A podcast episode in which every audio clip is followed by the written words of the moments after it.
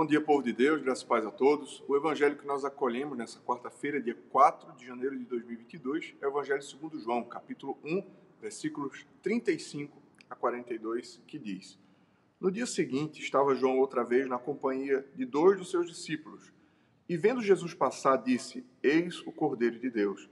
Os dois discípulos, ouvindo dizer isto, seguiram Jesus. E Jesus, voltando-se, e vendo que o seguiam, disse-lhes: Que buscais? Disseram-lhe: Rabi, que quer dizer mestre, onde assistes? Respondeu-lhes: Vinde e vede. Foram, pois, e viram onde Jesus estava morando, e ficaram com ele aquele dia, sendo mais ou menos a hora 10ª. Era André, o irmão de Simão Pedro, um dos dois que tinham ouvido o testemunho de João e seguido Jesus. Ele achou primeiro o seu próprio irmão Simão, a quem disse: Achamos o Messias, que quer dizer Cristo. E o levou a Jesus. Olhando Jesus para ele, disse: Tu és Simão, filho de João. Tu serás chamado Cefas, que quer dizer Pedro. O Evangelho do Senhor, louvado seja Jesus Cristo. Que as palavras do Santo Evangelho perdoem nossos pecados e nos conduzam à vida eterna. Queridos, nesse evangelho, nós vemos basicamente um movimento só em duas situações. O movimento de levar a Cristo em dois contextos muito particulares.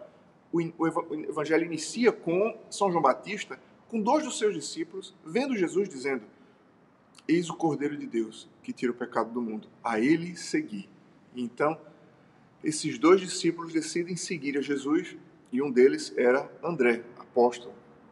Então, ao seguir a Jesus, ao assistir com ele, ao estar com ele, André convida seu irmão, Simão, que mais tarde seria chamado Cefas ou Pedro. Então, ele convida seu irmão e seu irmão também passa a seguir a Jesus. Nós vemos aqui o movimento de quem leva o próximo, leva os seus à presença de Cristo. E o faz com grande humildade. Sim, havia grande humildade em São João Batista, porque ele disse: Esse é o Cordeiro de Deus que tira o pecado do mundo, do qual eu não sou digno sequer de desatar-lhe as sandálias dos pés. Então, ao invés de estar preocupado em angariar discípulos para si mesmo, João Batista estava preocupado em levar seus discípulos a Jesus Cristo.